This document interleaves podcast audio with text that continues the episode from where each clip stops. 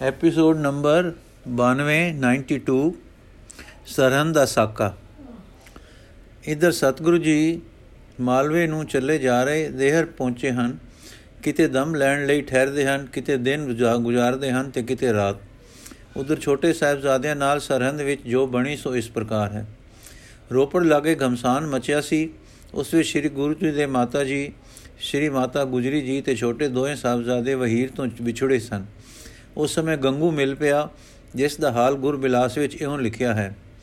ਹੂ ਤੋ ਮਸੰਦ ਨੀਚ ਇੱਕ ਪਾਪੀ, ਬਿਪ ਬੰਸ ਚੰਡਾਰ ਸੁਖਾਪੀ। ਰੋ ਪਰਤੇ ਵੋ ਰਹਾ ਭੁਲਾਈ ਨਿਜਪੁਰ ਕੋ ਲੈ ਗਇਓ ਕਸਾਈ। ਸਾਹਿਬ ਜ਼ਾਦੇ ਦੋ ਕੁਮਾਰ, ਤੀਜੇ ਦਾਦੀ ਸਾਥ ਨਿਹਾਰ, ਏਕ ਆਦ ਅਨ ਖਿਜਮਤਦਾਰ ਖੱਚਰ ਧਨ ਘੋਰੇ ਜੁਗ ਚਾਰ। ਪਲਕ ਹਜ਼ੂਰ ਸੋ ਰਹੇ ਪਿਛਾਰੀ, ਫ਼ਰਕ ਪਿਓ ਰਜਨੀ ਮਦਕਾਰੀ ਬਿਪ ਕਹੀ ਮਿਲਤੇ ਹੈ ਅਭੀ, ਇਹ ਆਗੇ ਜਾਵਤ ਹੈ ਸਭੀ। ਯੂੰ ਕਹਿ ਕਰ ਦੋਖੀ ਲੈ ਧਾਇਓ, ਆਪਨ ਗ੍ਰਾਮ ਨੀਚ ਲੈ ਆਇਓ। ਖੱਚਰ ਮਾਇਆ ਨਿਰਖ ਗਵਾਰ ਬੂਡੋ ਪਾਪੀ ਲੋਭ ਮਝਾਰ, ਐਸ ਵਿਚਾਰ ਗਾਮ ਲੈ ਆਇਓ, ਮਾਤਾ ਜੀ ਇਹ ਭੇਦ ਨ ਪਾਇਓ। ਇਹ ਸ਼ਬਦਾਂ ਵਿੱਚ ਮਾਤਾ ਜੀ ਨੇ ਗੰਗੂ ਦੇ ਸਹਾਰੇ ਨੂੰ ਹੀ ਉਤਮ ਜਾਣਿਆ। ਔਰ ਖੇੜੀ ਕਰਮਾਂ ਦੀ ਫੇੜੀ ਵੱਲ ਮੂੰਹ ਧਰ ਦਿੱਤਾ ਤੇ ਬ੍ਰਾਹਮਣ ਦੇ ਘਰ ਅਪੜ ਪਏ। ਉਸਨੇ ਘਰ ਦੀ ਅੰਦਰ ਵਾਲੀ ਕੋਠੜੀ ਵਿੱਚ ਉਤਾਰਾ ਦਿੱਤਾ, ਜਿੱਥੇ ਇੱਕ ਸਫ ਪਰ ਮਾਤਾ ਜੀ ਨੇ ਆਪਣੇ ਲਾਡਾਂ ਨਾਲ ਪਾਲੇ ਪੋਤਰਿਆਂ ਨੂੰ ਸੁਆ ਦਿੱਤਾ। ਮਾਤਾ ਅੱਜ ਅੱਖਾਂ ਦੇ ਤਾਰਿਆਂ ਨੂੰ ਸਫ ਪੋਰ ਸੁਆ ਕੇ ਰਜ਼ਾ ਵੱਲ ਤੱਕ ਰਹੀ ਹੈ। ਪਲ ਮਗਰੋਂ ਸੱਜੇ ਪੱਟ ਪਰ ਜੋਰਾਵਰ ਸਿੰਘ ਤੇ ਖੱਬੇ ਪਰ ਪਰ ਫਤਿਹ ਸਿੰਘ ਦਾ ਸਿਰ ਰੱਖ ਲਿੱਤਾ। ਅੱਧੀ ਕੁ ਰਾਤ ਤੀਕ ਸਾਹਿਬਜ਼ਾਦੇ ਆਰਾਮ ਦੀ ਨੀਂਦ ਸੁੱਤੇ ਰਹੇ। ਪਰ ਹੁਣ ਪਿਆਰੀਆਂ ਪਿਆਰੀਆਂ ਰਸੀਲੀਆਂ ਅੱਖਾਂ ਜਿਨ੍ਹਾਂ ਵੱਲ ਮਾਤਾ ਜੀ ਈਸ਼ਵਰ ਜਾਣੇ ਕਿਸ ਰੂੜੇ ਪ੍ਰੇਮ ਨਾਲ ਤੱਕ ਰਹੇ ਸਨ ਕਮਲ ਵਾਂਗ ਖੁੱਲ ਖੋਲ ਦਿੱਤੀਆਂ। ਪਿਆਰੀ ਮਾਤਾ ਨੇ ਦੂਹਾਂ ਨੂੰ ਗੱਲ ਨਾਲ ਲਾਇਆ, ਪਿਆਰ ਦਿੱਤਾ। ਇਸ ਪ੍ਰੇਮ ਵਿੱਚ ਮਾਤਾ ਦੀਆਂ ਅੱਖਾਂ ਤੋਂ ਚਾਰ ਹੰਝੂ ਡਿੱਗੇ, ਜੋ ਤਰਪ ਤਰਪ ਕਰਦੇ ਫਤਿਹ ਸਿੰਘ ਦੀਆਂ ਗੁਲਾਬ ਵਰਗੀਆਂ ਗੱਲਾਂ ਪਰ ਪਏ। ਜੋਰਾਵਰ ਸਿੰਘ ਜੀ ਮਾਤਾ ਵੱਲ ਵੇਖ ਕੇ ਤੇ ਗੱਲ ਨਾਲ ਚਮੜ ਕੇ ਕਹਿਣ ਲੱਗੇ, ਮਾਤਾ ਜੀ, ਤੁਸੀਂ ਕਿਉਂ ਉਦਾਸ ਹੁੰਦੇ ਹੋ? ਅਕਾਲ ਪੁਰਖ ਸਾਡੇ ਅੰਗ ਸੰਗ ਹੈ। ਇਸ ਉੱਤਰ ਨੂੰ ਸੁਣ ਹਰ ਆਪਣੇ ਲਾਡਲੇ ਪੋਤਰਿਆਂ ਵਿੱਚ ਪਿਤਾ ਪਿਤਾ ਮਾਂ ਦੇ ਪੂਰੇ ਪ੍ਰਤਿਬੰਬ ਦੇਖ, ਪ੍ਰਤਿਬਿੰਬ ਦੇਖ ਮਾਤਾ ਦੇ ਹਿਰਦੇ ਵਿੱਚ ਪ੍ਰੇਮ ਦੀ ਖਿੱਚ ਦਾ ਅਜਿਹਾ ਜ਼ੋਰ ਪਿਆ ਕਿ ਸਨੇਹ ਦੋ ਪੁਤਲਿਆਂ ਨੂੰ ਹੋਰ ਵੀ ਛਾਤੀ ਨਾਲ ਘੁਟਿਆ ਔਰ ਅੱਖਾਂ ਬੰਦ ਹੋ ਗਈਆਂ। ਫਿਰ ਝਟ ਹੀ ਮਾਤਾ ਜੀ ਨੇ ਅੱਖਾਂ ਖੋਲੀਆਂ। ਤ੍ਰਿਪਹਿਰੇ ਮਗਰੋਂ ਅਕਾਲ ਪੁਰਖ ਦਾ ਆਸਰਾ ਠਾਣ ਕੇ ਉੱਠੇ, ਜਲ ਮੰਗਵਾਇਆ, ਇਸ਼ਨਾਨ ਕੀਤਾ, ਕਰਵਾਇਆ ਔਰ ਜਪਜੀ ਸਾਹਿਬ ਦਾ ਪਾਠ ਸੁਣਿਆ। 5 ਜਾਂ 6 ਪੋ 1661 ਦੀ ਰਾਤ ਨੂੰ ਗੁਰੂ ਸਾਹਿਬ ਅਨੰਦਪੁਰੋਂ ਨਿਕਲੇ ਸਨ ਤੇ ਮਾਤਾ ਜੀ ਸਤ ਪੋ ਦੇ ਸਵੇਰ ਲਾਗ ਖੇੜੀ ਪਹੁੰਚੇ ਸਨ। ਅੱਜ ਸਤ ਪੋ ਦਾ ਦਿਨ ਇਸ ਘਰ ਬੀਤਿਆ। ਸੇਵਕ ਜੋ ਨਾਲ ਸੀ, ਉਹ ਦੁਪਹਿਰ ਦੀ ਹੀ, ਦਾ ਹੀ ਸੁੰਦਕਾਂ ਕੱਢਣ ਲਈ ਭੇਜਿਆ। ਹੋਇਆ ਸੀ। ਆ ਗਿਆ, ਪਰ ਉਸ ਨੂੰ ਪੱਕਾ ਪਤਾ ਕੁਝ ਨਾ ਲੱਗਾ। ਉਸ ਨੂੰ ਮਾਤਾ ਜੀ ਨੇ ਸਮਾਨ ਠੀਕ ਕਰਨ ਤੇ ਲਾਇਆ।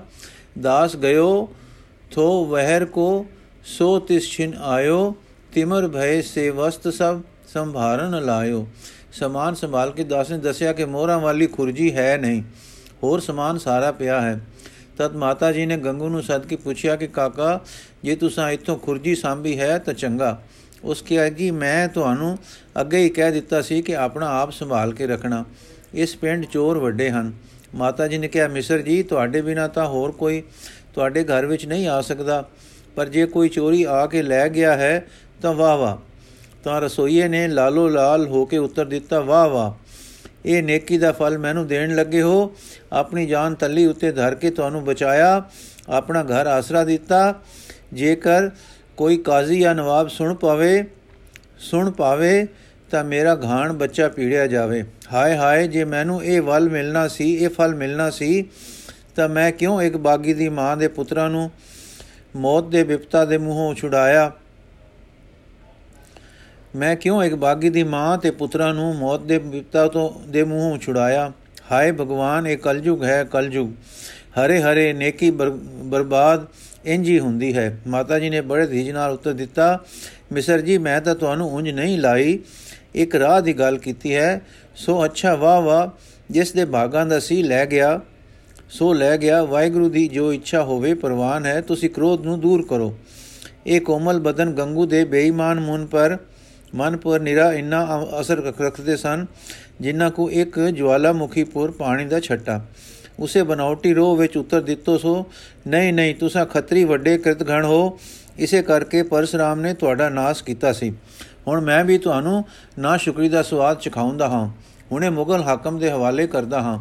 ਤਦ ਇਹ ਆਰਾਮ ਹੈ, ਆਰਾਮ ਤੇ ਮੇਰੀ ਦਇਆ ਦੀ ਕਦਰ ਪਵੇਗੀ। ਮਾਤਾ ਬੋਲੀ, ਮਿਸ਼ਰ ਜੀ, ਕਿਉਂ ਕੋਪਵਾਨ ਹੁੰਦੇ ਹੋ? ਅਸੀਂ ਤੈਨੂੰ ਚੋਰ ਨਹੀਂ ਬਣਾਉਂਦੇ ਕਿਉਂਕਿ ਅਸਾਂ ਕਿਸੇ ਨੂੰ ਡਿੱਠਾ ਨਹੀਂ। ਇੱਕ ਸਹਿਜ ਸੁਭਾ ਦੀ ਗੱਲ ਪੁੱਛੀ ਹੈ, ਸੋ ਸ਼ਾਂਤ ਕਰੋ। ਜਦੋਂ ਅਸੀਂ ਟਿਕਾਣੇ ਆਪਣਾਂਗੇ ਤੁਹਾਡੇ ਅੰਦਰ ਬਾਹਰ ਭਰ ਦੇਾਂਗੇ ਇਸ ਧਨ ਨੇ ਪ੍ਰithvi ਪਰ ਉਹ ਉਹ ਉਹ ਉਹ ਉਪਦਰਵ ਕਰਾਏ ਹਨ, ਜੋ ਕਿ ਜਿਨ੍ਹਾਂ ਦੇ ਸੁਣਿਆ ਪ੍ਰਾਣ ਕੰਮ ਉੱਠਦੇ ਹਨ। ਇਹ ਬੇਈਮਾਨ ਧਨ ਦੀ ਖਾਤਰ ਹੀ ਮਾਤਾ ਜੀ ਨੂੰ ਆਪਣੇ ਘਰ ਲਿਆਇਆ ਸੀ। ਸੋ ਧਨ ਤਾਂ ਉਸਨੇ ਕਾਬੂ ਕਰ ਲਿੱਤਾ ਸੀ। ਹੁਣ ਇਹ ਉਪਾਅ ਕਰਨ ਲੱਗਾ, ਕਿਵੇਂ ਇਹ ਇੱਥੋਂ ਨਿਕਲਣ? ਕਿਉਂਕਿ ਜੇ ਤੁਰਕਾਂ ਨੂੰ ਪਤਾ ਲੱਗ ਗਿਆ ਕਿ ਮੈਂ ਪਨਾਹ ਦਿੱਤੀ ਹੈ, ਤਾਂ ਮੈਂ ਵੀ ਫਸ ਜਾਉਂ ਫੇਰ ਧਨ ਦੀ ਮੋਜ ਕੌਣ ਲਊ? ਇਹ ਵਿਚਾਰ ਕੇ ਹੁਣ ਉਹ ਦਾਦੀ ਪੋਤਿਆਂ ਨੂੰ ਫੜਾਉਣਾ ਚਾਹੁੰਦਾ ਸੀ। ਸੋ ਇਹੋ ਜਿਹੇ ਕੁਟਿਲ ਮਨੋਰਥ ਕਰਕੇ ਪਿੰਡ ਦੇ ਚੌਧਰੀ ਨੂੰ ਨਾਲ ਲੈ ਕੇ ਮੁਰੰਡੇ ਚਲਾ ਗਿਆ। ਜਾਨੀ ਖਾਂ, ਮਾਨੀ ਖਾਂ ਦੋ ਵੜਕਿਆਂ ਨੂੰ ਪਤਾ ਦਿੱਤਾ। ਤੜਕੇ ਹੀ ਇਹ ਖੇੜੀ ਆ ਪਹੁੰਚੇ। ਜਾਨੀ ਖਾਂ ਮਾਤਾ ਜੀ ਨੂੰ ਆਖਣ ਲੱਗਾ, ਮਾਈ ਜੀ, ਆਪ ਪੋਤਰਿਆਂ ਸਣੇ ਬਾਹਰ ਆ ਜਾਓ। ਆਪ ਨੂੰ ਨਵਾਬ ਸਾਹਿਬ ਨੇ ਦੇ ਲੈ ਜਾਣਾ ਹੈ। ਦੁਖੀਆ ਮਾਤਾ ਨੇ ਉੱਤਰ ਦਿੱਤਾ, ਭਾਈ ਇਹਨਾਂ ਬਾਲਾ ਨੇ ਕਿਸੇ ਦਾ ਕੁਝ ਨਹੀਂ ਵਿਗਾੜਿਆ। ਇਹਨਾਂ ਨੂੰ ਕਿਉਂ ਤਸੀਹਾ ਦਿੰਦੇ ਹੋ? ਸਰਦਾਰ ਨੇ ਉੱਤਰ ਦਿੱਤਾ ਕਿ ਤਸੀਹਾ ਇਹਨਾਂ ਨੂੰ ਕੋਈ ਨਹੀਂ ਮਿਲਦਾ, ਆਪ ਘਾਬਰੋ ਨਹੀਂ। ਨਿਰਾ ਨਵਾਬ ਦੇ ਰੋਬਰੂ ਕਰਨਾ ਹੈ, ਹੋਰ ਕੁਝ ਨਹੀਂ। ਲਚਾਰ ਬ੍ਰਿਧ ਮਾਤਾ ਤੁਰੀ, ਆਹ ਪਿਆਰੇ ਪਾਠਕ, ਤੁਰੀ ਨਹੀਂ। ਸਿੱਕਾ ਨਾਲ ਲੀਤੇ, ਲਾਡਾ ਨਾਲ ਪਾਲੇ, ਰੱਬੀ ਰੰਗ ਵਾਲੇ ਬੱਚੇ ਖਾਲਸਾ ਧਰਮ ਦੀਆਂ ਉਮੀਦਾਂ ਦੇ ਨੋ ਨਿਹਾਲ ਸ੍ਰੀ ਗੁਰੂ ਗੋਬਿੰਦ ਸਿੰਘ ਜੀ ਦੀਆਂ ਅੱਖਾਂ ਦੇ ਤਾਰੇ ਮਾਤਾ ਦੇ ਪਿਆਰੇ ਲਾਲ ਸਤ ਧਰਮ ਲਈ ਬਲੀਦਾਨ ਕਰਨ ਲਈ ਬ੍ਰਿਧ ਮਾਤਾ ਨਾਲ ਲੈ ਨਿਜ ਨਾ ਹੁਣੇ। ਬ੍ਰਾਹਮਣ ਦੇ ਘਰ ਨਿਜ ਨਾ ਰੋਣੇ। ਬ੍ਰਾਹਮਣ ਦੇ ਘਰੋਂ ਟੁਰੀ। ਰੱਬ ਵਿੱਚ ਬਿਠਾਈ ਗਈ। ਰਥ ਵਿੱਚ ਬਿਠਾਈ ਗਈ। ਪੱਲੋ ਪਲੀ ਵਿੱਚ ਧਰਮਦਾਸ ਧਰਮਰਾਜ ਦੇ ਵਿਬਾਣਾ ਵਰਗਾ ਰਥ ਖਿੜਿਆ ਠੰਡੀ ਹਵਾ ਚੱਲ ਰਹੀ ਹੈ। ਚਾਦਰਾਂ ਪਾ ਪਾ ਕੇ ਛਾਤੀ ਨਾਲ ਲਾ ਕੇ ਲਾਲਾ ਮਾਤਾ ਰਾਖੀ ਕਰਦੀ ਹੈ, ਪਰ ਪੋ ਦੀ ਪੌਣ ਕਪੜੇ ਵਿੰਨ ਵਿੰਨ ਕੇ ਜਾ ਚੁਬਦੀ ਹੈ, ਸੂਰਜ ਚੜੇ ਇਸ ਤਰ੍ਹਾਂ ਮੁਰੰਡੇ ਪਹੁੰਚੇ। ਇੱਥੇ ਕੁਝ ਦੇਰ ਕੁਝ ਚਿਰ ਠਹਿਰੇ, ਠਹਿਰ ਕੇ ਸਰਹੰਦ ਵੱਲ ਕੂਚ ਹੋਈ, ਜਾਂ ਲੋਂਡੇ ਪੈਰ ਮਗਰੋਂ ਸ਼ਾਮਾਂ ਨੂੰ ਵੇਲੇ ਸਰਹੰਦ ਪਹੁੰਚੇ ਤਾਂ ਬੁਰਜਾਂ ਵਿੱਚ ਕੈਦ ਕੀਤੇ ਗਏ। ਸ਼ਹਿਰ ਵਿੱਚ ਤੇ ਬਾਜ਼ਾਰ ਵਿੱਚ ਗਲੀ ਕੁਚੇ ਧੁੰਮ ਗਿਆ ਕਿ ਗੁਰੂ ਜੀ ਦੇ ਬੇਟੇ ਫੜੇ ਗਏ ਹਨ। ਇਹ ਖਬਰ ਸਾਰੇ ਨਗਰ ਵਿੱਚ ਤੇ ਨਵਾਬ ਦੇ ਆਪਣੇ ਮਹਿਲਾਂ ਵੀ ਧੁੰਮ ਗਈ ਸੀ। ਹਰ ਥਾਂ ਹਾਹਾਕਾਰ ਹੋ ਰਹੀ ਸੀ ਔਰ ਹਰ ਘਰ ਮਹਿਮਾ ਮਹਿਮ ਸਹਿਮ ਛਾ ਰਿਹਾ ਸੀ। ਠੰਡੇ ਠਾਰ ਬੁਰਜ ਵਿੱਚ ਭਗਤ ਗੁਰੂ ਜੀ ਦੀ ਮਾਤਾ ਦੇ ਤੇ ਮਾਤਾ ਤੇ ਦੋ ਬੇਟੇ ਰੱਖੇ ਗਏ। ਸਿਆਲੇ ਦੀ ਕਕਰੀ ਰਾਤ ਇਸ ਅਪਦਾ ਦੇ ਕਸ਼ਟਾਂ ਵਿੱਚ ਨਹੀਂ ਕੱਟ ਸਕਦੀ। ਹਾਂ, ਮਾਤਾ ਗੁਜਰੀ, ਕਿੱਥੇ ਹਨ ਤੇਰੇ ਮੰਦਰ? ਗਰਮ ਮਕਾਨ, ਦੋਰੀਆਂ ਚੋਰੀਆਂ, ਨਿਹਾਲੀਆਂ, ਤੇ ਰਜਾਈਆਂ ਵਾਲੇ ਘਰ। ਉਹ ਪਾਤਸ਼ਾਹੀ ਸੁੱਖਾਂ ਭਰੇ ਸਥਾਨ ਕਿੱਧਰ ਗਏ? ਉਹ ਸੁਖ ਤੇ ਸੰਪਦਾ ਨੂੰ ਕੀ ਹੋਇਆ? ਤੇ ਲੋਕੀ ਦਾ ਨਾਂ, ਤੇਰਾ ਪੁੱਤਰ, ਜੋ ਤੇਰੇ ਪਰ ਕੰਡਾ ਚੁਬਦਾ ਨਾ ਦੇਖ ਸਕੇ, ਤੇਰੇ ਪਾਸ ਨਹੀਂ। ਤੂੰ ਇਸ ਵੇਲੇ ਕਿਸ ਅਪਦਾ ਵਿੱਚ ਹੈ? ਸੂਰਬੀਰ ਵੱਡੇ ਪੋਤਰੇ ਕਿੱਧਰ ਟੁਰ ਗਏ? ਆਹਾ, ਪਿਆਰੀ ਮਾਤਾ, ਤੈਂ ਕੀ ਕੀ ਨਾ ਸਾਡੇ ਪਾਪੀਆਂ ਲਈ ਸਹਾਰਿਆ? ਤੇਰੀ ਗੋਦੀ ਵਿੱਚ ਖੇਡਦੇ ਲਾਲ ਵੀ ਪਰਾਉਣੇ ਹਨ, ਤੇ ਤੈਂ ਆਪ ਵੀ ਆਪਣੀ ਜਾਨ ਤਲੀ ਪਰ ਧਰੀ ਹੈ। ਸਾਰੀਆਂ ਬਲੀਆਂ ਦੇਸ਼ ਦੇ ਛੁਟਕਾਰੇ ਲਈ ਹਨ। ਸੋਹਲ ਤੇ ਕੋਮਲ ਜਿਗਰ ਦੇ ਟੁਕੜਿਆਂ ਨੂੰ ਛਾਤੀ ਨਾਲ ਲਾ ਕੇ ਮਾਤਾ ਰਾਤ ਬਿਤਾ ਰਹੀ ਹੈ। ਬੱਚਿਆਂ ਨੇ ਬਿਰਧ ਮਾਤਾ ਦੇ ਸੀਨੇ ਨਾਲ ਸਿਰ ਜੋ ਟਿਕਾਇਆ ਤਾਂ ਨੀਂਦ ਪੈ ਗਈ, ਪਰ ਬਿਰਧ ਮਾਤਾ ਦੀਆਂ ਅੱਖਾਂ ਵਿੱਚ ਨੀਂਦ ਕਿੱਥੋਂ? ਐਵੇਂ ਚਿੰਤਾ ਤੇ ਵਹਿਣਾ ਵਿੱਚ ਹੀ ਜਰਾ ਅੱਖਾਂ ਬੰਦ ਹੋਈ, ਅੱਖ ਬੰਦ ਹੋਈ, ਤਾਂ ਕਿ ਦੇਖਦੇ ਹੈ ਕਿ ਵੱਡੇ ਪੋਤਰੇ ਦੋਵੇਂ ਹੀ ਤੀਰਾਂ ਨਾਲ ਛਾਣਨੀ ਹੋ ਗਏ ਹਨ। ਇਹਨਾਂ ਨੂੰ ਮਾਤਾ ਹਿਲਾ ਹਿਲਾ ਮਾਨੋ ਕਹਿੰਦੀ ਹੈ, ਜਾਗੋ ਜਾਗੋ ਵੇ ਲਾਲ ਦੁਲਾਰੇ, ਬੁੱਢੀ ਮਾਤਾ ਪਈ ਵੇ ਪੁਕਾਰੇ, ਕਹੀ ਨੀਂਦ ਤੂੰ ਸਾਨੂੰ ਪਿਆਰੀ, ਉਠੋ ਉਠੋ ਵੇ ਮੇਰੇ ਪਿਆਰੇ। ਜਦ ਮਾਤਾ ਪਿੱਛੇ ਦੇਖਦੀ ਹੈ ਤਾਂ ਇੱਕ ਬੁਰਛਾ ਜਿਹਾ ਛੋਟੇ ਪੈਤਰੇ ਵੀ ਚੁੱਕ ਕੇ ਡੱਠਾ, ਮਾਤਾ ਉੱਠੀ ਕਿ ਫੜਾ? ਪਰ ਅੱਖ ਖੁੱਲ ਗਈ। ਮਾਤਾ ਜੀ ਦਾ ਹਿਰਦਾ ਇਸ ਵੇਲੇ ਇੱਕ ਬਾਰਗੀ ਅੰਤਰਮੁਖੀ ਦਸ਼ਾ ਵਿੱਚ ਹੋ ਗਿਆ। ਦੁੱਖ ਸੁੱਖ ਦੇ ਦਾਤਾ ਅਕਾਲ ਪੁਰਖ ਦੀ ਸੇਵਾ ਵਿੱਚ ਪ੍ਰਾਰਥਨਾ ਵਿਖੇ ਲੀਨ ਹੋ ਗਿਆ। हे ਅਕਾਲ ਪੁਰਖ, ਕਿਰਪਾ ਕਰ, ਆਪਣੇ ਪਿਆਰਿਆਂ ਦੀ ਇਸ ਬਿਪਤਾ ਨੂੰ ਦੂਰ ਕਰ, ਵਿਛੜਿਆਂ ਨੂੰ ਮੇਲ ਇਹਨਾਂ ਮਾਸੂਮ ਬੱਚਿਆਂ ਨੂੰ ਪਾਪੀਆਂ ਤੋਂ ਛੁਟਕਾਰਾ ਬਖਸ਼ ਆਦਿਕ। ਇਸ ਪ੍ਰਕਾਰ ਦੀ ਬੇਨਤੀ ਵਿੱਚ ਮਾਤਾ ਅਜੇ ਹੀ ਲੀਨ ਹੋਈ ਕਿ ਪੁਰ ਬੋਤਰੀ ਪੌਣ ਜੋ ਹੁਣ ਵੱਡੇ ਵੇਗ ਨਾਲ ਵਗ ਰਹੀ ਸੀ, ਅਰ ਉਸ ਬੁਰਜ ਦੇ ਬੂਹਿਆਂ ਬਾਣੀ ਸਭ ਕੁਝ ਲੁਟਾ ਬੈਠੀ ਬਿਦ ਮਾਤਾ ਦੇ ਸਰੀਰ ਦੀ ਗਰਮੀ ਨੂੰ ਲੁੱਟਣ ਲਈ ਹੌਲੇ ਕਰ, ਕਰਕੇ ਆ ਰਹੀ ਸੀ। ਕੁਝ ਡਾਠੀ, ਡਾਢੀ ਨਾ ਭਾਸੀ, ਸੱਚ ਹੈ, ਜਾਂ ਕੋ ਮੁਸ਼ਕਿਲ ਅਤ ਬਣੈ? ਢੋਈ ਕੋਏ ਨ ਦੇ, ਲਾਗੂ ਹੋਏ ਦੁਸ਼ਮਨਾ ਸਾਖ ਵੀ ਭਜ ਖਲੇ। ਸਭੋ ਭਜੈ ਆਸਰਾ, ਚੁਕੈ ਸਭ ਅਸਰਾਓ ਚਿਤਾਵੇ ਉਸ ਪਾਰ ਬ੍ਰਹਮ ਲਗੇ ਨ ਤਤੀ ਵਾਓ। ਮਾਂ ਸਿਆਲ ਦੀ ਕਕਰੀ ਤੇ ਅਪਦਾ ਵਿਪਦਾ ਦੀ ਦੁੱਖ ਭਰੀ ਰਾਤ ਪਛੋ ਨੂੰ ਤੁਰ ਪਈ। ਪੂਰਬ ਦਿਸ਼ਾ ਵੱਲੋਂ ਪੀਲਾ ਪੀਲਾ ਸੂਰਜ ਸੁਨਹਿਰੀ ਤੇ ਗਰਮਾ ਗਰਮ ਕਿਰਨਾਂ ਦੇ ਬਾਣ ਮਾਰਦਾ, ਠਰੇ ਪਦਾਰਥਾਂ ਨੂੰ ਤਪਤ ਕਵਨ ਦਾ ਯਤਨ ਕਰਦਾ ਚੜਿਆ। ਸਾਡੀ ਮਾਤਾ ਜੀ ਦੇ ਬੁਰਜ ਵਿੱਚ ਵੀ ਧੁੱਪ ਆਈ। ਪਰ ਠੰਡੀ ਪੌਣ ਵਗਦੀ ਤਾਂ, ਵਗਦੀ ਹਾਰ ਰਹੀ, ਵਗਦੀ ਹੀ ਰਹੀ। ਜੁਰਾਵਰ ਸਿੰਘ ਜੀ ਉੱਠ ਕੇ ਬੁਰਜ ਦੇ ਬੋਇਆਂ ਬਾਣੀ ਹੇਠਾਂ ਦੇਖਣ ਲੱਗੇ, ਦੇਖ ਦੇਖ ਕੇ ਆਖਣ ਲੱਗੇ, ਮਾਤਾ ਜੀ, ਜੇਕਰ ਯਤਨ ਕਰੀਏ ਤਾਂ ਇਧਰੋਂ ਨਿਕਲ ਹੀ ਚਲੀਏ। ਮਾਤਾ ਬੋਲੀ, ਬੀਬੇ ਬੱਚਿਓ, ਬੀਬੇ ਜੀਓ, ਅੱਗੇ ਹੇਠਾਂ ਖਾਈ ਜਈ ਜਾਪਦੀ ਹੈ, ਹਰ ਥਾਂ ਤੁਰਕ ਥਿਪਾਈ ਖੜੇ ਹਨ। ਪਿਤਾ ਜੀ, ਤੁਹਾਡੇ ਦਾ ਕੁਝ ਪਤਾ ਨਹੀਂ ਕਿੱਥੇ ਹਨ। ਬਰਾਵਾ ਮਾਤਾ ਦਾ ਕੋਈ ਥੋ ਨਹੀਂ। ਮੇਰੀਆਂ ਅੱਖਾਂ ਲਈ ਹੁਣ ਮੇ ਹਰ ਪਾਸੇ ਬਿਆਬਾਨ ਤੇ ਜੰਗਲ ਹਨ। ਹਾਂ, ਜਦ ਸੁਰਤ ਸਮ ਹਮਲਾ ਮਾਰਦੀ ਹੈ ਤੇ ਮਨ ਪਰਮੇਸ਼ਰ ਦੇ ਧਿਆਨ ਵਿੱਚ ਲੱਗਦਾ ਹੈ, ਤਦ ਉਸ ਦੀਨਾ ਬੰਦੂ ਦੇ ਸਹਾਰੇ ਟਿਕਦਾ ਹੈ। ਜਾਂ ਹੁਣ ਤੁਸੀਂ ਬੁੱਢੀ ਦੀ ਡੰਗੋਰੀ ਦ੍ਰਿਸ਼ਟੀ ਆਉਂਦੇ ਹੋ। ਬਲ ਛੁੱਟ ਕੇ ਉਹ ਬੰਧਨ ਪਰੇ, ਕਛੂ ਨ ਹੋ ਤੂ ਪਾਏ, ਕਉ ਨਾਨਕ ਓਟ ਹਰ ਗਜੋ ਹੋ ਸਹਾਏ। ਇਹਨਾਂ ਨੂੰ ਮਰੰਡੇ ਵਾਲਾ ਰੰਗੜ ਸਾਹਮਣੇ ਆ ਖੜੋਤਾ, ਰੱਖਣ ਲੱਗਾ ਮਾਤਾ, ਇਹਨਾਂ ਬੱਚਿਆਂ ਨੂੰ ਜਰਾ ਭੇਜੋ। ਮਾਤਾ, ਇਹਨਾਂ ਨੂੰ ਕੀ ਕਰੋਗੇ? ਰੰਗੜ ਮਾਈ ਜੀ, ਸਰਨ ਦੇ ਨਵਾਬ ਵਜ਼ੀਰ ਖਾਨ ਦਾ ਦਰਬਾਰ ਲੱਗਾ ਹੋਇਆ ਹੈ ਔਰ ਉਹ ਤੁਹਾਡੇ ਬੱਚਿਆਂ ਨੂੰ ਦੇਖਣਾ ਚਾਹੁੰਦਾ ਹੈ। ਮਾਤਾ ਨਵਾਬ ਨੂੰ ਆਖੋ ਕਿ ਇਹਨਾਂ ਮਸੂਮਾ ਤੋਂ ਕੀ ਲੈਣਾ ਸੁ? ਰੰਗੜ ਮੁੜ ਗਿਆ, ਪਰ ਫਿਰ ਝਟ ਆ ਗਿਆ ਆਖਣ ਲੱਗਾ ਕਿ ਨਵਾਬ ਆਖਦਾ ਹੈ, ਤੁਸੀਂ ਨਾ ਡਰੋ, ਇਹਨਾਂ ਦਾ ਵਾਲ ਵਿੰਗਾ ਨਹੀਂ ਹੋਵੇਗਾ। ਨਿਰੀ ਇਹਨਾਂ ਦੀ ਮੁਲਾਕਾਤ ਕਰਨੀ ਚਾਹੁੰਦਾ ਹੈ। ਤੁਸੀਂ ਕੁਝ ਤੋਖਲਾ ਨਾ ਕਰੋ, ਮੇਰਾ ਜਿੰਮਾ ਆਇਆ, ਮੈਂ ਤੁਹਾਨੂੰ ਜਿਉਂ ਕਿ ਤਿਉਂ ਲਿਆ ਦੇਵਾਂਗਾ ਲਿਆ ਦਿਆਂਗਾ। ਮਾਤਾ ਨੂੰ ਇਹਨਾਂ ਬਾਲਾਂ ਉੱਤੇ ਕੁਝ ਵਿਸ਼ਵਾਸ ਨਹੀਂ ਸੀ। ਇਹਨਾਂ ਬਚਨਾਂ ਉੱਤੇ ਕੁਝ ਵਿਸ਼ਵਾਸ ਨਹੀਂ ਸੀ। ਜਿਉਂ-ਜਿਉਂ ਉਹ ਮਿੱਠੀਆਂ ਗੱਲਾਂ ਕਰੇ, ਮਾਤਾ ਪੋਤਰਿਆਂ ਨੂੰ ਹੋਰ ਘੁੱਟਦੀ ਜਾਵੇ। ਇਸ ਵੇਲ ਮਾਤਾ ਗੁਜਰੀ ਦਾ ਅੱਗੇ ਕੋਡੀ ਕੋਡੀ ਮੁਸ਼ਕਲ ਹੈ। ਅੱਗੇ ਕਿਹੜੀ ਮੁਸ਼ਕਲ ਹੈ? ਕਿਸ ਤਰ੍ਹਾਂ ਮਾਸੂਮ ਬੱਚਿਆਂ ਨੂੰ ਵੈਰੀਆਂ ਦੇ ਹੱਥੋਂ ਬਚਾਵੇ ਤੇ ਕੀਕਰ ਨਾ ਬਚਾਵੇ? ਜਾਣਦੀ ਹੈ, ਪਰ ਵੇ, ਫੇਰ ਬੱਚੇ ਪਾਪੀ ਦੇ ਹੱਥ ਪੜਾਉਂਦੀ ਹੈ। ਨਹੀਂ ਨਹੀਂ, ਭਾਰਤ ਭੂਮੀ ਦੇ ਪਾਪਾਂ ਦੇ ਬਦਲੇ ਬੇਟਾ ਹੋਣ ਲਈ ਆਪਣੇ ਲਾਲ ਦੁਲਾਰੇ ਜਗਵੇਦੀ ਨੂੰ ਗਲਦੀ ਹੈ। ਬੱਚੇ ਨਿਡਰ ਹਨ, ਝਿਜਕ ਨਹੀਂ ਰਹੇ। ਮਾਤਾ ਨੇ ਮਿਲ ਮਿਲ ਕੇ ਪਿਆਰ ਦੇ ਦੇ ਕੇ ਤੋਰਿਆ। ਤੁਰਨ ਵੇਲੇ ਕੰਨਾਂ ਵਿੱਚ ਮਾਤਾ ਨੇ ਕੁਝ ਕਿਹਾ। ਉਹ ਮੰਤਰ ਸੀ, ਧਰਮ ਦੀ ਵਿੱਚ ਦ੍ਰਿੜਤਾ ਦਾ।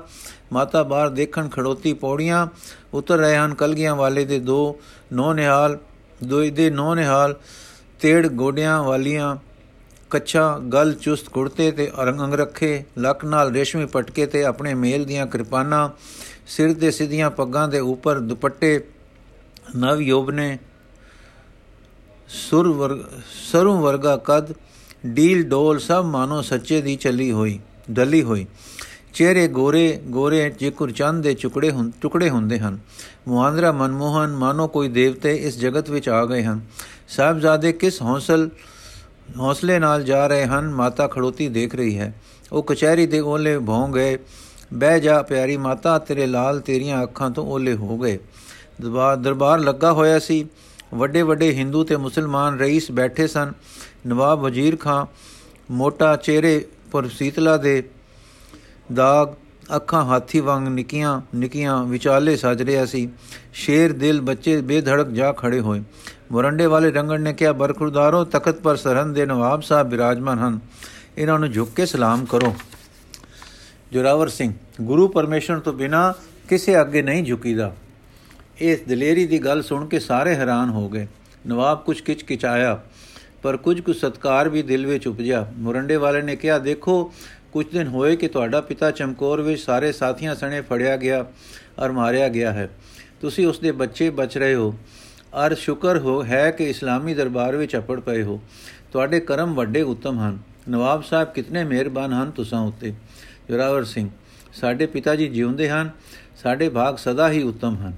ਵਜ਼ੀਰ ਖਾਨ ਤੇ ਉਸਦੇ ਸਲਾਹ, ਸਲਾਹਗੀਰ ਪਹਿਲੋਂ ਇਹੋ ਗੁਪਤ ਵਿਚਾਰ ਕਰ ਚੁੱਕੇ ਸੇ ਕਿ ਬੱਚਿਆਂ ਨੂੰ ਮੁਸਲਮਾਨ ਕਰ ਲੈਣਾ, ਮਾਰ ਦੇਣ ਨਾਲੋਂ ਵਡੇਰੀ ਜਿੱਤ ਹੈ। ਇਸ ਲਈ ਪਾਸ ਸਦਕੇ ਤੇ ਮਿਹਰਬਾਨ ਸੁਰ ਬਣਾ ਕੇ ਬੋਲਿਆ, ਬੱਚਿਓ, ਦੇਖੋ, ਤੁਹਾਡਾ ਵਾਲੀ ਵਾਰਸ ਹੁਣ ਕੋਈ ਨਹੀਂ। ਤੁਹਾਡੇ ਪੁਰ ਮੈਨੂੰ ਵੱਡਾ ਤਰਸ ਆਇਆ ਹੈ। ਚਾਹੀਦਾ ਤਾਂ ਇਹ ਸੀ ਕਿ ਦੋਵੇਂ ਮਾਰ ਦਿੱਤੇ ਜਾਓ। ਪਰ ਨਹੀਂ, ਤੁਹਾਡੀ ਉਮਰ ਪੁਰ ਤਰਸ ਆਉਂਦਾ ਹੈ। ਤੁਸੀਂ ਜੀਂਦੇ ਰਹੋ ਤੇ ਵੱਡੇ ਨਵਾਬ ਬਣੋ ਤੇ ਸੁਖ ਭੋਗੋ। ਬਸ ਇੰਨੀ ਗੱਲ ਮੰਨ ਲਓ ਕਿ ਸਾਡੇ ਦੀਨ ਵਿੱਚ ਆ ਜਾਓ। ਫਿਰ ਤੁਸਾਂ ਦਾ ਵਾਲ ਕੋਈ ਨਹੀਂ ਤੱਕ, ਤੱਕੇਗਾ। ਤੁਸੀਂ ਵੱਡੇ ਖਾਨ ਬਹਾਦਰ ਕੇ ਨਵਾਬ ਹੋ ਜਾਓਗੇ। ਐਸ਼ ਤੇ ਸੁਖ ਦੀ ਉਮਰ ਗੁਜ਼ਾਰੋਗੇ, ਦੀਨ ਦੁਨੀਆ ਦਾ ਸੁਖ ਪਾਓਗੇ। ਪਰ ਸਾਹਿਬਜ਼ਾਦੇ ਸਿਰ ਕੀ ਫੇਰਦੇ ਹੋ? ਸਫਾ ਪਰ ਸਾਹਿਬਜ਼ਾਦੇ ਸਿਰ ਹੀ ਸਿਰ ਹੀ ਫੇਰਦੇ ਰਹੇ। ਨਵਾਬ ਨੇ ਬਾਲਕ ਵਿਦਾ ਕੀਤੇ ਤੇ ਕਿਹਾ, ਬਰਖੁਰਦਾਰੇ, ਹੋਰ ਸੋਚ ਲਓ, ਇੱਕ ਪਾਸੇ ਤਾਂ ਮੌਤ ਹੈ, ਇਸ ਛੋਟੀ ਉਮਰੇ ਦੂਜੇ ਪਾਸੇ ਤੁਸਾਂ ਲਈ ਸੁਖ ਹੀ ਸੁਖ ਹੈ। ਬੱਚੇ ਨਾ ਬਣੇ, ਸਿਆਣਪ ਕਰੋ। ਬੱਚੇ ਨਾ ਬਣੋ, ਸਿਆਣਪ ਕਰੋ ਤੇ ਸੁਖ ਦਾ ਰਸਤਾ ਇਖਤਿਆਰ ਕਰੋ। ਜਾਓ ਬੀਬੇ ਰਾਣੇ, ਸੋਚ ਕਰ ਲਓ। ਜਾਪਦਾ ਹੈ, ਅਗਲੇ ਦਿਨ ਫਿਰ ਸਭਾ ਵਿੱਚ ਬੁਲਾਏ ਗਏ ਤੇ ਫਿਰ ਪ੍ਰੇਰਣਾ ਹੋਈ ਤੇ ਕਿਹਾ ਗਿਆ ਕਿ ਤੁਸੀਂ ਜੇ ਇਸਲਾਮ ਵਿੱਚ ਆ ਜਾਓ, ਤਾਂ ਪਾਤਸ਼ਾਹ ਤੱਕ ਪਹੁੰਚ ਕਰਾ ਦੇਾਂਗੇ ਪਾਤਸ਼ਾਹ ਤੁਹਾਨੂੰ ਪੰਜਾਬ ਪਿਆਰ ਕਰੇਗਾ ਅਤੇ ਆਪਣੇ ਪਾਸ ਰੱਖ ਲਏਗਾ, ਬੇਟਿਆਂ ਵਾਂਗੂ ਪਾਲੇਗਾ। ਹੋ ਸਕਦਾ ਹੈ ਆਪਣੀ ਕਾਕੀ ਨਾਲ ਵਿਆਹ ਕਰਕੇ ਸੂਬੇਦਾਰ ਬਣਾ ਦੇਵੇ ਯਥਾ। ਤੁਮੇ ਸ਼ਾ ਕੋ ਮੇਲ ਕਰਾਵੇਂ ਬਉਦੇਸ਼ਨ ਕੋ ਰਾਜ ਦਿਵਾਵੇਂ, ਪਟ ਭੂਖਨ ਤੁਮ ਅਨਗਨ ਦੇ ਹੈ ਦੁਖ ਤਰ ਸਹਿਤ ਸੂਬ ਤੁਮ ਕੋ ਕਹਿ। ਹੈ ਇਹੋ ਜਈਆਂ ਫਲਾਉਣੀਆਂ ਸੁਣ ਕੇ ਜੋਰਾਵਰ ਸਿੰਘ ਨੇ ਛੋਟੇ ਬਰਾਵਲ ਇੱਕ ਅਚਰਜ ਤੇ ਪ੍ਰੇਮ ਭਰੀ ਨਜ਼ਰ ਨਾਲ ਦੇਖਿਆ। ਔਰ ਹੋਲੇ ਜਿਹਾ ਕਿਹਾ, ਦੱਸੋ ਬਰਾ ਜੀ ਇਹ ਕੀ ਆਂਦੇ ਹਨ? ਦੂਰ ਤੋਂ ਆਏ ਜਗਤ ਗੁਰੂ ਜੀ ਦੀ ਅੰਸ਼ ਅੰਸ਼ ਯੋਗੀ ਜਨਨੀ ਦੇ ਜਾਏ ਦੇਵਤਾ ਰੂਪ ਮਾਤਾ ਦੇ ਸਿਖਾਏ ਪੜਾਏ ਦਾਦੇ ਗੁਰੂ ਜੀ ਦੀ ਰਬੀਅਤ ਤੋਂ ਜਾਣੂ ਤੇ ਆਪਾ ਵਾਰਨ ਤੋਂ ਵਾਕਬ ਸਾਹਿਬਜ਼ਾਦੇ ਫਤਿਹ ਸਿੰਘ ਨੇ ਭਰਾ ਨੂੰ ਉੱਤਰ ਦਿੱਤਾ, ਭਰਾ ਜੀ, ਚੱਲ ਇਸ ਜਗਤ ਤੋਂ ਖੋ ਖੋ ਕੂਚ ਕਰੀਏ। ਅਸੀਂ ਹੈ ਗੁਰੂ ਨਾਨਕ ਦੇਵ ਜੀ ਦੇ ਸਤ ਧਰਮ ਨੂੰ ਤਿਆਗ ਕੇ ਨਾਸ ਹੋਣ ਵਾਲੇ ਸੁੱਖਾਂ ਲਈ ਮਲੇਛ ਬਣੀਏ। ਪਿਓ ਦਾਦੇ ਪੜਦਾਦੇ ਨੇ ਨਾ ਨੂੰ, ਦੇ ਦਾਦੇ ਦੇ ਨਾਂ ਨੂੰ ਵਟਾ ਲਾਈਏ। ਕਦੀ ਨਹੀਂ। ਸਮਾਂ ਆ ਪੁੱਜਾ ਹੈ ਦਾਦਾ ਜੀ ਵਾਂਗੂ ਸੀਸ ਦਈਏ, ਪਰ ਧਰਮ ਨਾ ਦਈਏ। ਇਹ ਉੱਤਰ ਭਾਵੇਂ ਹੋਲੇ ਜੇ ਕਿਹਾ ਗਿਆ ਸੀ, ਪਰ ਦਰਬਾਰ ਵਿੱਚ ਇੱਕ ਚੁੱਪ ਵਰਤੀ ਹੋਈ ਸੀ।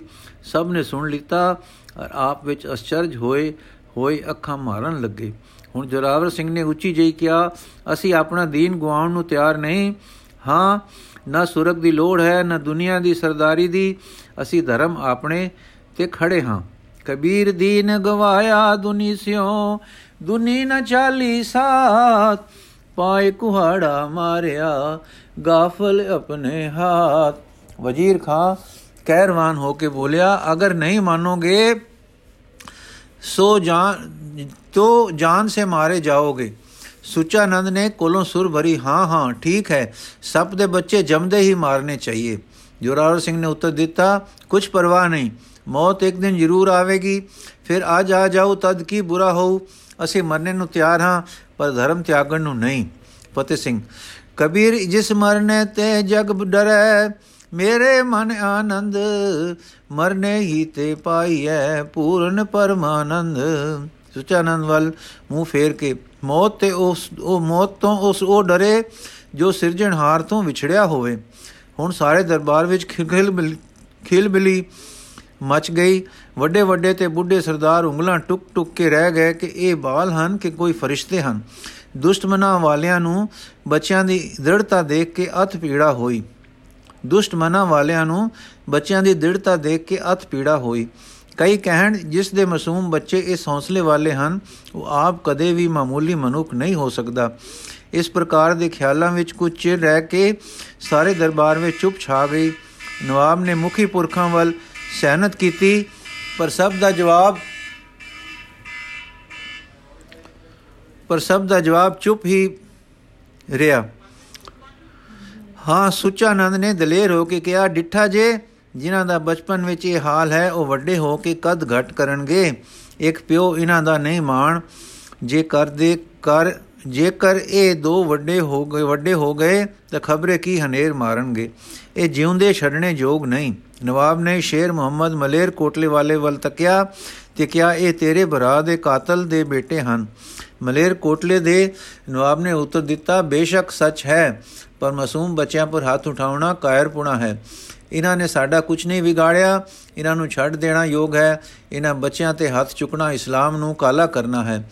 ਮਾਸੂਮਾਂ ਦਾ ਕਤਲ ਕਿਸੇ ਸ਼ਰਅ ਵਿੱਚ ਰਵਾ ਨਹੀਂ। ਮੇਰੇ ਭਰਾ ਜੰਗ ਵਿੱਚ ਮਾਰੇ ਗਏ ਸਨ। ਉਸ ਦਾ ਬਦਲਾ ਮੈਂ ਜੰਗ ਵਿੱਚ ਹੀ ਲੈ ਸਕਦਾ ਹਾਂ। ਸਰਦ ਖੂਨੀ ਦੀ ਬੇਰਹਿਮੀ ਵਿੱਚ ਨਹੀਂ ਲੈ ਸਕਦਾ। ਪਰ ਆਹ, ਕੱਚੇ ਕੁਸ਼ਾਮਤੀ ਬੋਲ ਉਠੇ ਨਹੀਂ, ਗਰਦਨ ਜਦਨੀ ਦੇ ਲਾਇਕ ਨਹੀਂ। ਨਵਾਬ ਨੇ ਫਿਰ ਇੱਕ ਵੇਰ ਬੱਚਿਆਂ ਨੂੰ ਭਰਮਾਉਣ ਦਾ ਯਤਨ ਕੀਤਾ, ਪਰ ਸੂਰਬੀਰਾਂ ਨੇ ਇਹੋ ਉੱਤਰ ਦਿੱਤਾ ਕਿ ਅਸੀਂ ਸਤ ਧਰਮ ਨੂੰ ਛੱਡ ਕੇ ਅਸਤ ਨਹੀਂ ਗ੍ਰਹਿਣ ਕਰਾਂਗੇ। ਸਾਕਾ। ਗੁਰਬਿਲਾਸ ਮੁਹਕਮ ਸਿੰਘ ਦੇ ਮੁਤਾਲਿਆ ਤੋਂ ਖਿਆਲ ਪੈਂਦਾ ਹੈ ਕਿ ਪਹਿਲੇ ਤਰੇ ਕੁ ਦਿਨਾਂ ਤਾਂ ਬੱਚਿਆਂ ਨੂੰ ਲੋਭ ਲਾਲਚ ਪ੍ਰੇਰਣਾ ਕੀਤੀ ਜਾਂਦੀ ਰਹੀ ਹੈ। ਅੱਜ ਵੀ ਬੱਚਿਆਂ ਦੀ ਦਲੇਰੀ ਦੇ ਕਰੜੇ ਜਵਾਬਾਂ ਨੇ ਪਾਸਾ ਪਰਤਿਆ ਤੇ ਹੁਣ ਡਰ ਪੀੜਾ ਦੇ ਕੇ ਪ੍ਰੇਰਣ ਦਾ ਯਤਨ ਕੀਤਾ ਜਾਣ ਦਾ ਕੀਤਾ ਜਾਣ ਦਾ दारू ਵਰਤੀਣ ਲੱਗਾ। ਦੁਨਾ ਚੁਨਾਚੇ ਉੱਥੇ ਲਿਖਿਆ ਹੈ ਕਿ ਆਪ ਸ੍ਰੀ ਦਾਦੀ ਜੀ ਤੋਂ ਵਿਛੋੜੇ ਗਏ ਹੱਥਾਂ ਵਿੱਚ ਜੰਜੀਰ ਤੇ ਪੈਰਾਂ ਪੈਰੀ ਬੇੜੀਆਂ ਐਸੀਆਂ ਪਾਈਆਂ ਕਿ ਲਾਸ਼ਾਂ ਪੈ ਗਈਆਂ ਲਾਸ਼ਾਂ ਪੈ ਗਈਆਂ। ਭੁੱਖੇ ਵੀ ਰੱਖੇ ਗਏ ਤੇ ਤ੍ਰੇ ਦਾ ਦੁੱਖ ਵੀ ਦਿੱਤਾ ਗਿਆ। ਬੰਦ-ਬੰਦ ਕੱਟਣ ਦਾ ਡਰਾਵਾ ਵੀ ਦਿੱਤਾ ਗਿਆ।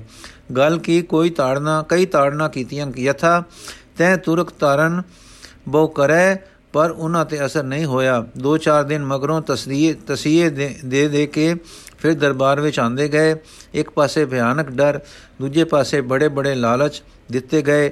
ਅੰਤ ਕਦ ਵਿੱਚ ਚਿੰਨ ਦੇਣ ਦਾ ਡਰ ਦਿੱਤਾ। ਡਰ ਦਿੱਤਾ ਹੀ ਨਹੀਂ, ਸੱਚਮੁੱਚ ਇੱਟਾਂ ਗਾਰਾ ਮੰਗਾ ਕੇ ਚਿਣ ਦਿੱਤਾ, ਪਰ ਉਹ ਕੰਨ ਤਤ ਤਤ ਫਟ ਗਈ, ਫਟ ਡੈ ਡੈ ਪਈ। ਜਦ ਬੱਚੇ ਫਿਰ ਸਾਵਧਾਨ ਹੋਏ ਤੇ ਨਾ ਮੰਨੇ ਤਾਂ ਨਵਾਬ ਨੇ ਉਹਨਾਂ ਦੇ ਕਤਲ ਦਾ ਹੁਕਮ ਦੇ ਦਿੱਤਾ। ਸੂਰਜ ਪ੍ਰਕਾਸ਼ ਵਿੱਚ ਇੰਜ ਲਿਖਿਆ ਹੈ, ਪਾਪੇ ਨਿਰਦਿਆਲੂ ਮਤ ਬੰਦ, ਮਤ ਮੰਦ ਗੈ ਖੈਂਚੀ ਖਿਸ਼ਫੇਰ ਬਿਲੰਦ।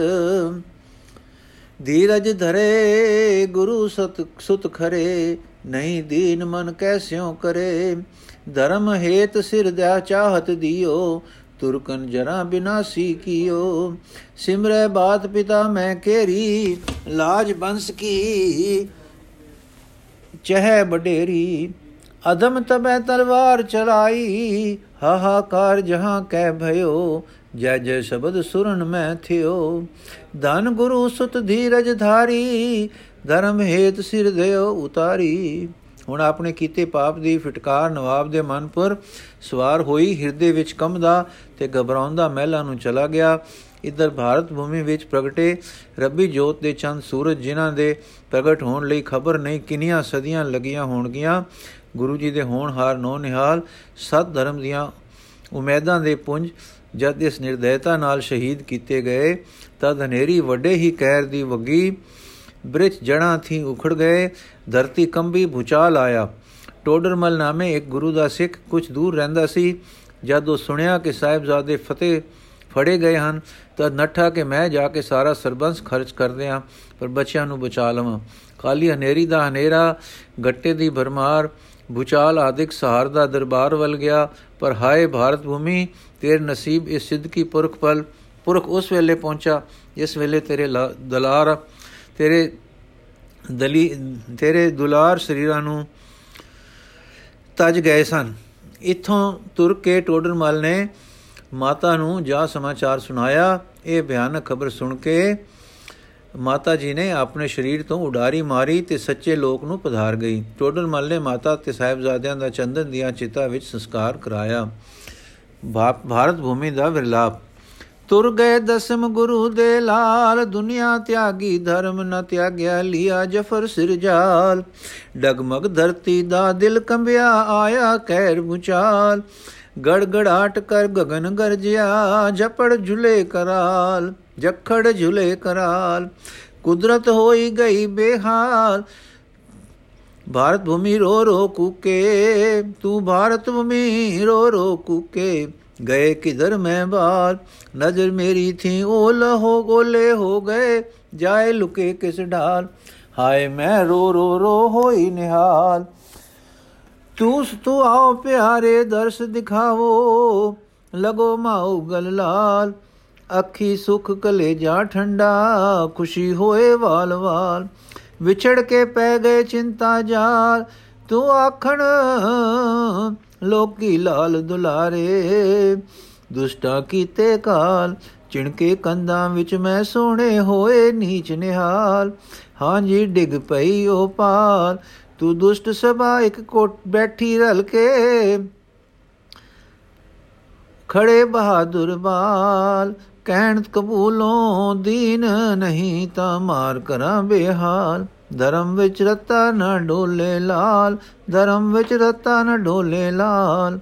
ਦਸਮ ਗੁਰੂ ਦੇ ਬੋਲੇ ਸੂਰੇ, ਅੰਤ ਆਵਣਾ ਕਾਲ। ਅਜ ਨੂੰ ਆਵੇ, ਕਲ ਨੂੰ ਆਵੇ, ਟਲੇ ਨ ਕੀਤਿਆਂ ਟਾਲ। ਧਰਮ ਲਈ ਮਰਨਾ ਪੁੰਨ ਵਿਸਾਲ, ਧਰਮ ਲਈ ਮਰਨਾ ਪੁੰਨ ਵਿਸਾਲ। ਦਰਦ ਬਿਰਾਦਰਾ ਬਿਰਾਦਰਾ, ਦਰਦ ਬਿਦਰਦਾ, ਮੂਲ ਨ ਉਪਜਿਆ। ਝੜਕੀ ਕ੍ਰੋਧ ਜੁਆ ਭੜਕੀ ਕ੍ਰੋਧ ਜੁਆਲ, ਮਾਰ ਖੜਗ ਤਨ ਜੁਦਾ ਕਰਾਏ, ਪਹੁੰਚੇ ਪਾਸ ਅਕਾਲ। ਹਾਂਜੀ, ਪਹੁੰਚੇ ਪਾਸ ਅਕਾਲ, ਹਾਂਜੀ, ਪਹੁੰਚੇ ਪਾਸ ਅਕਾਲ। ਸਿੰਘ ਜੁਰਾਵਰ ਪਿਆਰੇ ਲੀਤੇ, ਭਰਾਤ ਫਤਿਹ ਸਿੰਘ ਨਾਲ। ਧਰਮ ਰਖਨ ਹਿਤ ਸਿਰ ਦੇ ਦੋਵੇਂ ਪਹੁੰਚੇ ਪਾਸ ਗੁਪਾਲ ਪਾਸ ਗੁਪਾਲ। ਹੋਏ ਸ਼ਹੀਦ ਭੈ ਗਏ ਗੁਰਲਾਲ, ਹੋਏ ਸ਼ਹੀਦ ਗਏ ਗੁਰਲਾਲ। ਸਹਿ ਨ ਸਕੇਗੀ ਦੁਖ ਏ ਮਾਤਾ ਜਾਓ ਪੋਤਿਆਂ ਨਾਲ। ਸ਼ੋਕ ਹੋਏਗਾ ਦੇਸ਼ ਦੇਸ਼ ਵਿੱਚ ਸੁਣੇ ਕਹਿਰ ਕਮਾਲ। ਗਏ ਹੋ ਚਿੰਤਾ ਭਾਂਬੜ ਬਾਲ ਗਏ ਹੋ ਚਿੰਤਾ ਭਾਂਬੜ ਬਾਲ। ਦੁਸਰਾਜ ਦੇ ਸਖਤ ਉਪਦਰਵ ਕਟਣੇ ਹੋਏ ਮੁਹਾਲ। ਚੜੇ ਸੂਰ ਨਿਤ ਚਰਸਹਿ ਸਹਾ ਨਵੇਂ ਦੁਖ ਕਤਲ ਹੋਏ ਮੇਰੀ ਆਲ। ਹਾਏ ਪ੍ਰਭੂ ਜੀ ਮੇਰੀ ਜਾਏ ਅਜਾਈ ਘਾਲ। ਹਾਏ ਪ੍ਰਭੂ ਜੀ ਮੇਰੀ ਜਾਏ ਅਜਾਈ ਘਾਲ। ਪਾਪ ਰਾਜ ਦਾ ਨਾਸ਼ ਕਰੋ ਪ੍ਰਭੂ ਅਪਦਾ ਦੋਇ ਟਾਲ।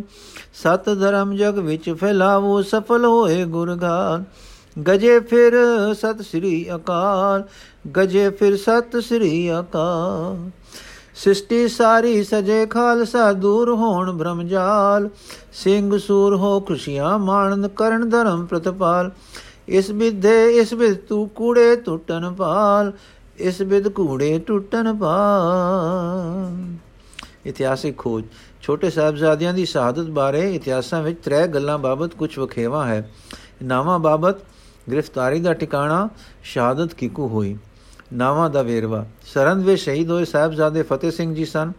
ਇਹ ਸਾਰੇ ਮੰਨਦੇ ਹਨ। ਦੂਜੇ ਬਹੁਤੇ ਜੁਰਾਵਰ ਸਿੰਘ ਤੇ ਕੋਈ ਜੁਝਾਰ ਸਿੰਘ ਜੀ ਦੱਸਦੇ ਹਨ। ਸਭ ਤੋਂ ਪੁਰਾਤਨ ਗ੍ਰੰਥ ਗੁਰਸੋਭਾ ਹੈ, ਜਿਸ ਵਿੱਚ ਪਹਿਲੇ ਤਾਂ ਜੁਝਾਰ ਸਿੰਘ ਜੀ ਨੂੰ ਚਮਕੌਰ ਵਿੱਚ ਜੂਝਦੇ ਦਿਖਾ ਲਿਖਿਆ ਹੈ, ਫਿਰ ਸਰੰਦ ਦੇ ਸਾਕੇ ਸਮੇਂ ਲਿਖਿਆ ਹੈ। ਫਤਿਹ ਸਿੰਘ ਜੁਝਾਰ ਸਿੰਘ, ਇਹ ਵੀ ਤਜੇ ਪੁਰਾਨ ਸੋ ਇਸ ਤੋਂ ਨਿਰਣੇ ਪਤਾ ਨਾ ਲੱਗ ਸਕਿਆ, ਪਰ ਜੇ ਵਧੇਰੇ ਗੋ ਨਾਲ ਪ੍ਰਸੰਗਲੀ ਮੇਲੋ, ਤਾਂ ਇਹ ਜਾਪਦਾ ਹੈ ਕਿ ਜੁਝਾਰ ਸਿੰਘ ਜੀ ਨੂੰ ਚਮਕੌਰ ਲੜਦੇ ਵੇਖ ਕੇ ਜੁਰਾਵਰ ਸਿੰਘ ਜੀ ਨੂੰ ਜੀ ਮਦਦ ਨੂੰ ਆ ਗਏ ਤੇ ਮਾਰਦੇ ਮਾਰਦੇ ਜਿਉਂਦੇ ਕਿਸੇ ਪਾਸੇ ਨਿਕਲ ਗਏ। ਮਾਤਾ ਜੀ ਨੇ ਦੋਵੇਂ ਸਾਹਿਬਜ਼ਾਦੇ ਚਮਕੌਰ ਗ੍ਰਿਫਤਾਰ ਹੋ ਕੇ ਸਰਹਿੰਦ ਆਂਦੇ ਗਏ। ਸੋ ਇਉਂ ਸਰਹੰਦ ਸ਼ਹੀਦ ਹੋਣ ਵਾਲੇ ਸਾਹਿਬਜ਼ਾਦੇ ਜੁਝਾਰ ਸਿੰਘ ਤੇ ਫਤਿਹ ਸਿੰਘ ਜੀ ਹੋਏ। ਮਹਿਮਾ ਪ੍ਰਕਾਸ਼ ਵਾਰਤਕ। ਸੰਮਤ ਦਾ ਹੈ।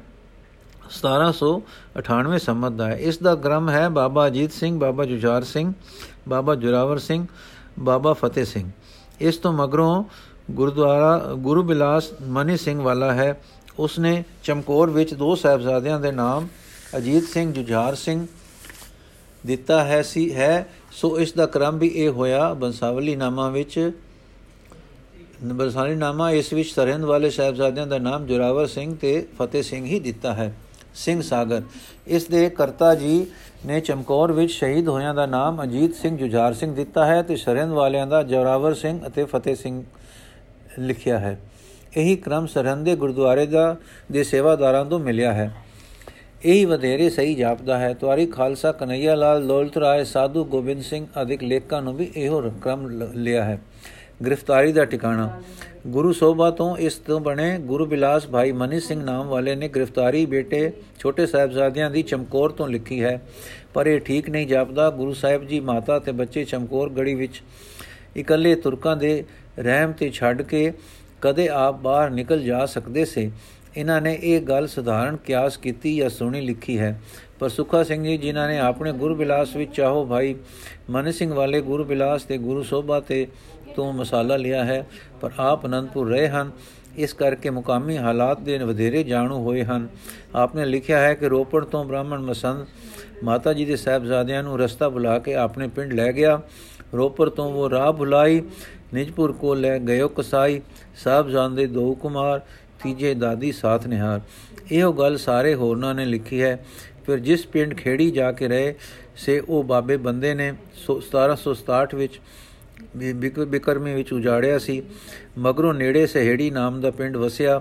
ਸਹੇੜੀ ਪਿੰਡ ਤੋਂ ਪੱਛੋਂ ਵੱਲ ਥੋੜੀ ਦੂਰ ਤੇ ਮੰਜੀ ਸਾਹਿਬ ਹੈ, ਜੋ ਛੋਟੇ ਸਾਹਿਬਜ਼ਾਦਿਆਂ ਦਾ ਯਾਦਕਾਰੀ ਨਿਸ਼ਾਨ ਹੈ। ਇਸੇ ਤਰ੍ਹਾਂ ਮੁਰੰਡੇ ਵਿੱਚ ਜਿੱਥੇ ਸਾਹਿਬਜ਼ਾਦੇ ਸਰਹਿੰਦ ਜਾਂਦੇ ਥੋੜੀ ਦੇਰ ਠਹਿਰੇ ਸਨ, ਵੀ ਗੁਰਦੁਆਰਾ ਹੈ, ਜੋ ਪਿੰਡ ਤੋਂ ਉੱਤਰ ਵਾਲੇ ਪਾਸੇ ਹੈ।